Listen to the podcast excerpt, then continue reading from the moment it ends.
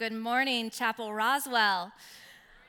I'm Kristen Hayden, one of the pastors here, and I echo Jay's welcome. We are so glad that you are here this morning as we kick off our new message series where we are heading straight out of Eden. I was told I couldn't come up here and be like real cheery, like, hey, good morning, because it didn't just flow. So hopefully that was a little more. I can, I can only be so, you know, down and dirty, but all right. Um,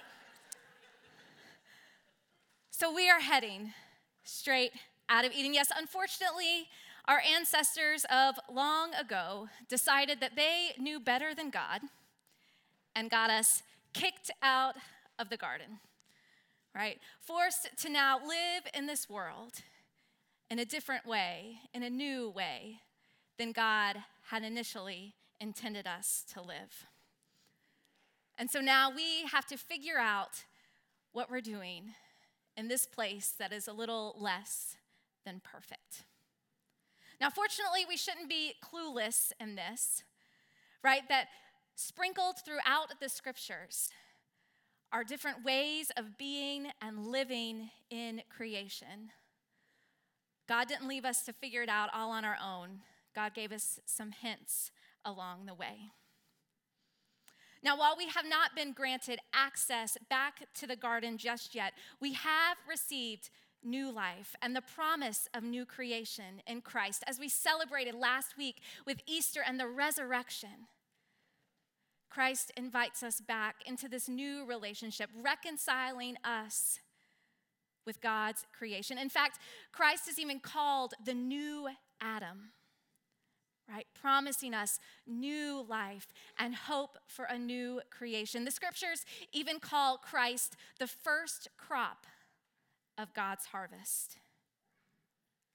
And so this morning and over the next few weeks, let's head straight out of Eden and figure out our role, our place in God's creation. I'm gonna go ahead and let you in on a secret. I'm a little obsessed with care of creation. All right, I can trace it back to my elementary school days when we did a like PTA program, right, on Earth Day. And we sang songs like Turn it off, turn it off, running water, turn it off, turn it off, saving power, right? It's a classic. All right, we also sang a song that was uh, went like this. I'm gonna be the last dude to eat fast food. I'm polystyrene. I'm polystyrene. Right? Elementary school gold, people. Did anybody else do that PTO program? No? No. All right, fine. I know it's still a thing because I YouTubed it, and there was like a YouTube video from just two years ago on there. So, still a thing. You can look it up. Now, I also, after I graduated from seminary, two of my best friends and I wrote an entire vacation Bible school curriculum, and it was called God's Good Green Earth. It was all about care of creation. It's been done in, in churches um, across the country that we've had connections to. Um, and all the, the supplies that we used were recycled goods. Um, so I'd be willing to bet if you went to my old church where we did this, there's probably still a closet full of empty toilet paper rolls and like plastic bottle caps um, that you know we can use for an art project at some point. And it's not uncommon to walk into our office um, and see Eric or Jay reaching into the trash can to get a piece of paper out that they've thrown away. And I saw them and I gave them the side eye, like, I don't think that's not where that goes. There's a recycling bin right over there. I'm walking on over. All right, so I can get a little bit passionate or neurotic, Jay. I don't, you can ask him about that later, um, about this.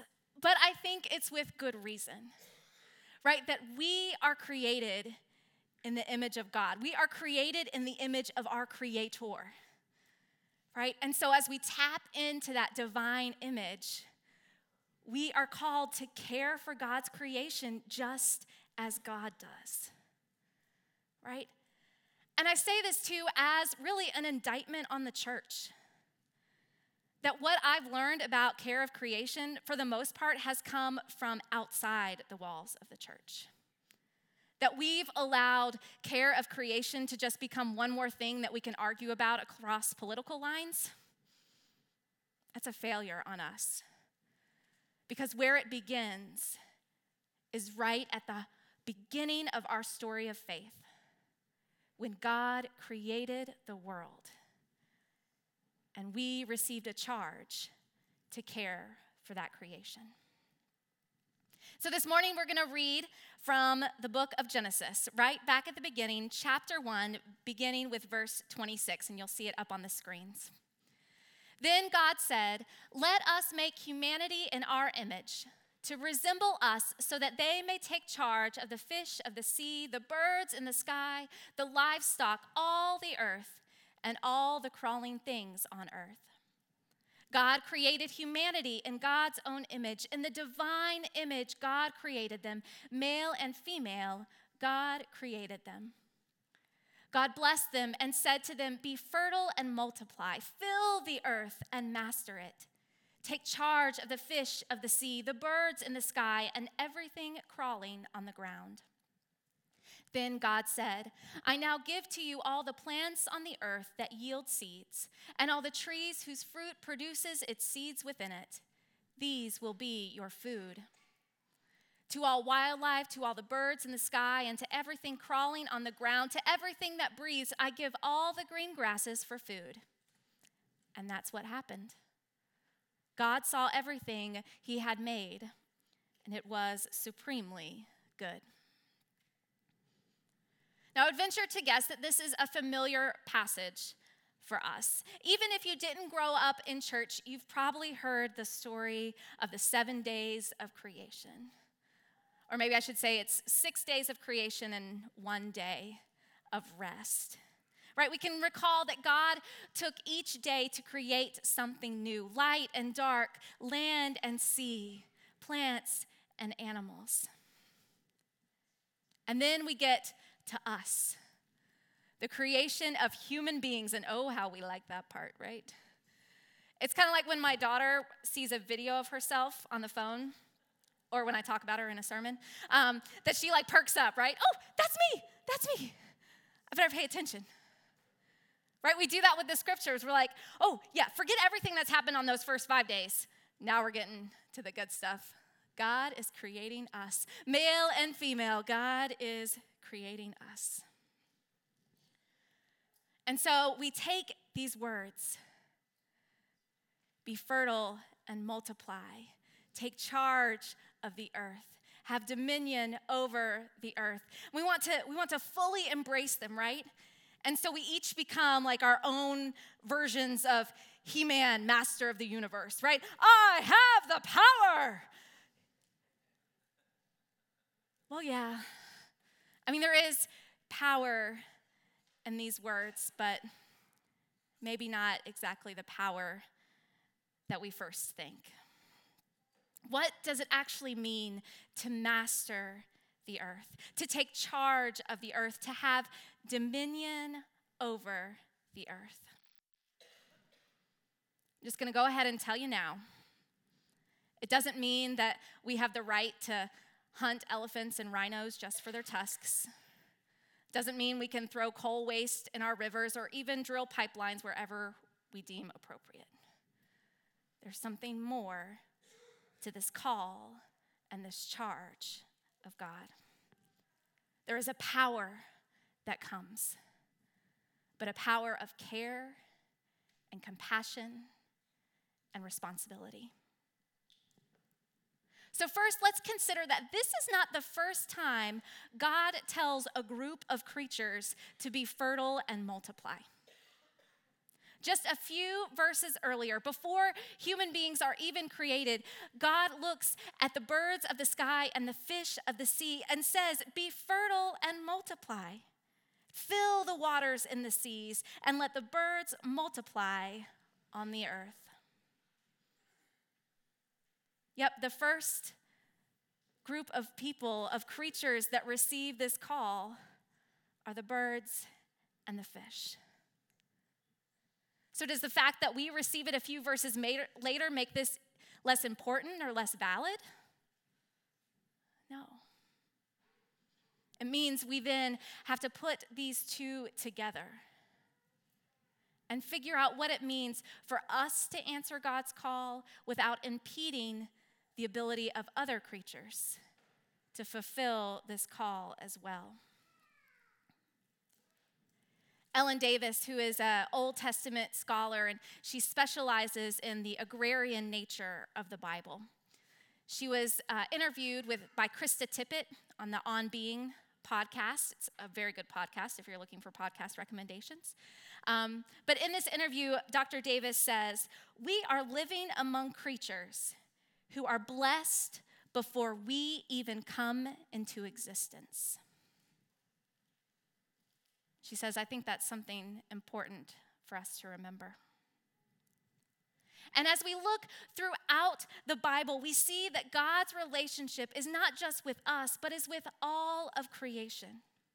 I mean, if we look to the Psalms, for example, they are filled with lyrics about all creation, praising God's name, lifting their voices to worship their Creator. Are we allowing the song of praise to be lifted up in our world? Or if we decided that our voices are the only ones that matter? Now, clearly, I'm not talking about, you know, the plants and the, and the animals singing these great hymns to God. But what does it mean to, to allow creation to praise God's name? I think it means just what it means for us to live into who God created us to be. And so, how can creation live into what God initially created it to be? I love this from the psalmist Let the heavens rejoice, let the earth be glad, let the sea resound and all that is in it. Let the fields be jubilant and everything in them. Let the trees of the forest sing for joy. Have you heard that song being sung lately? Now, I'm not up here to advocate that we go like full on granola, okay? you don't have to sell your car and buy an electric car. You don't have to vow to never again touch a plastic grocery bag although those would be good things to do. What I want us to think about is how we are living our lives straight out of Eden. How are we interacting with creation in our world today? That instead of taking charge and doing whatever we can to ensure our own survival, our individual survival, that we seek after what we can do for the survival of all of creation our fellow human beings, the land, the creatures. Now, it's interesting that this command in Genesis to have dominion over, to master the earth, is actually pointing to a metaphor that's less like a dictator taking control and more like a shepherd caring for his flock. I know it's a shocker, right? God's using shepherd imagery. it happens a lot throughout the scriptures, but it begins here in the beginning in Genesis. That God is saying, I am charging you with shepherding this earth, to take charge of creation, which means to rule with, with firmness instead of harshness to serve and preserve instead of use and abuse. To have mastery among instead of mastery over. And so we determine what, what must we do then to embrace this kind of living? Well, the first step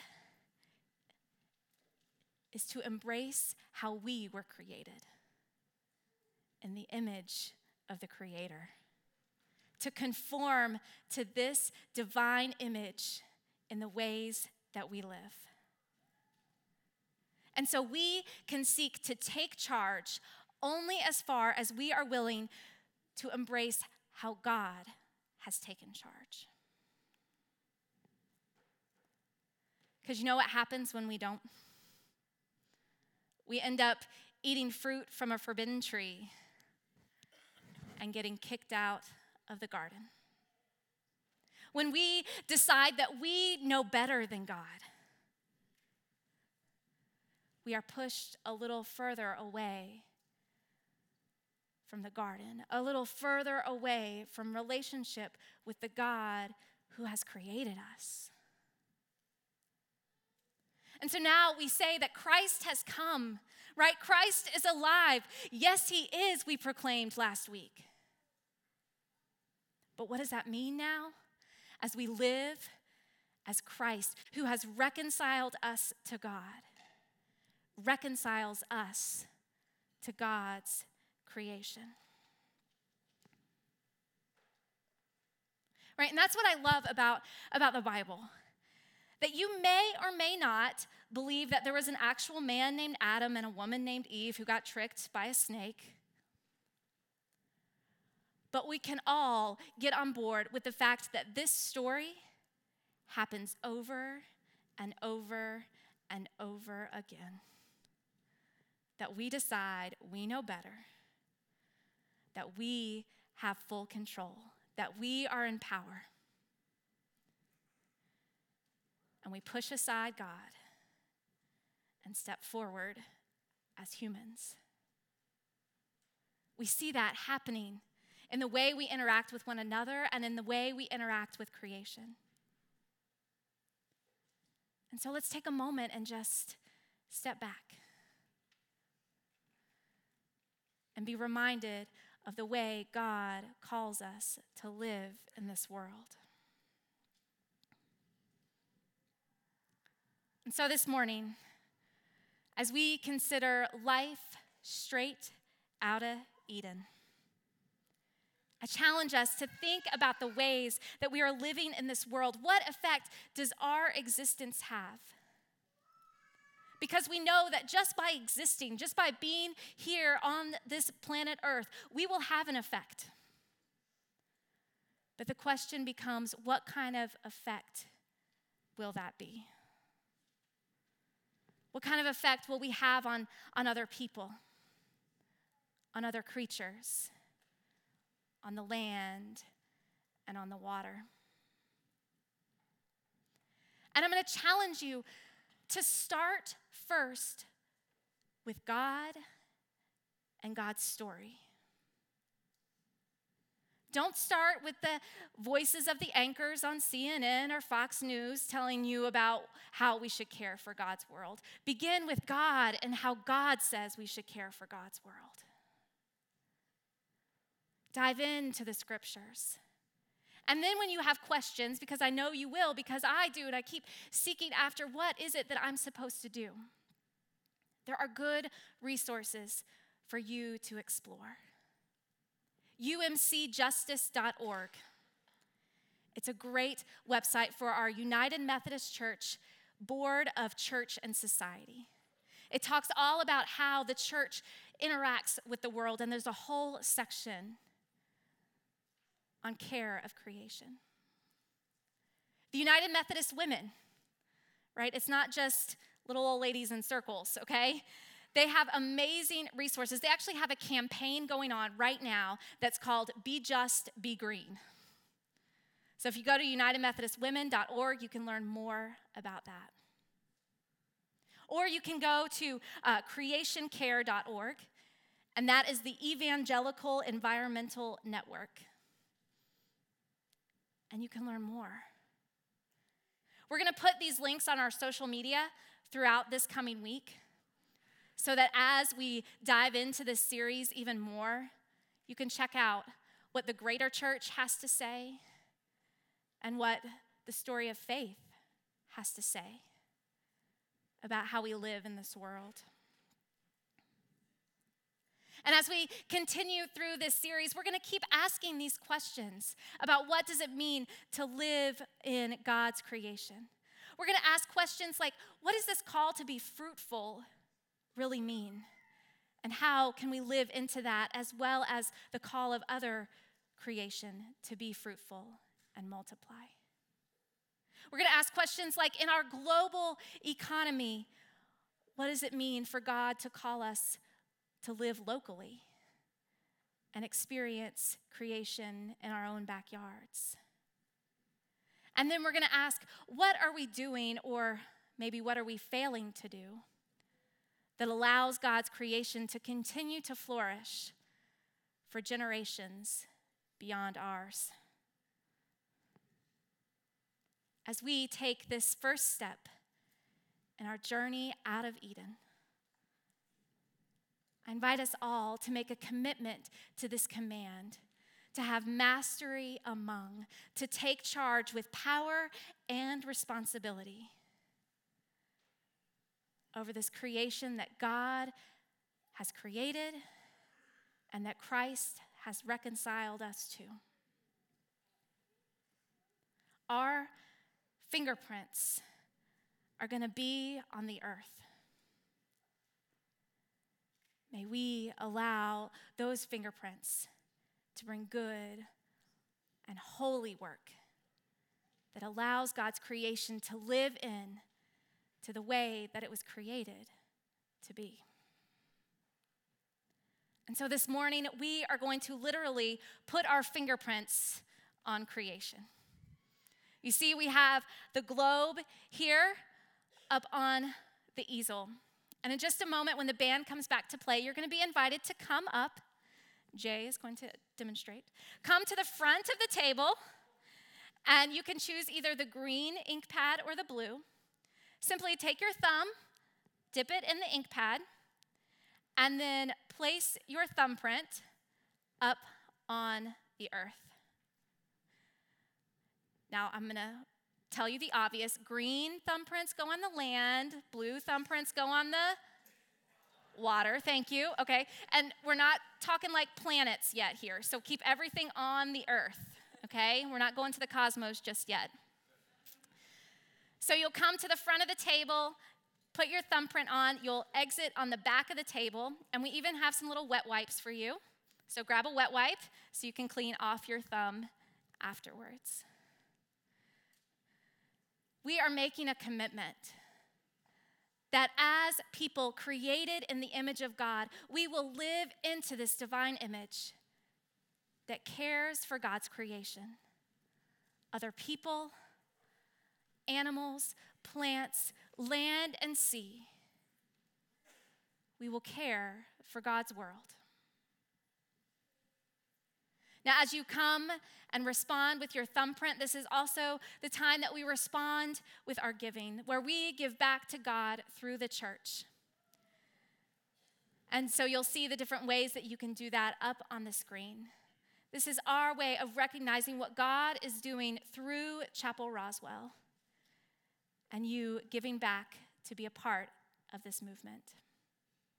We'll also have members of our CR care team at the stained glass windows here in the back. If you'd like someone to pray with you, they will be there this morning. Will you pray with me now? Oh God, our Creator.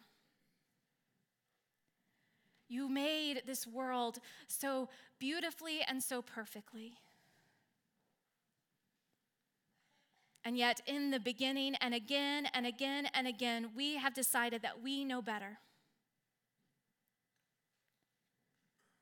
God, remind us who you created us to be. And then allow our eyes to be opened to this world that you created, that we may be a part of allowing all of creation to embrace your call, your command to be fertile and multiply, to fill the earth with goodness and holiness and mercy and love. Let our fingerprints on creation bring about your good and the work that you intended it to be. For it's in the name of Christ that we pray. Christ, the one who has reconciled us to creation. Christ, the new Adam, the first crop of the harvest. Amen.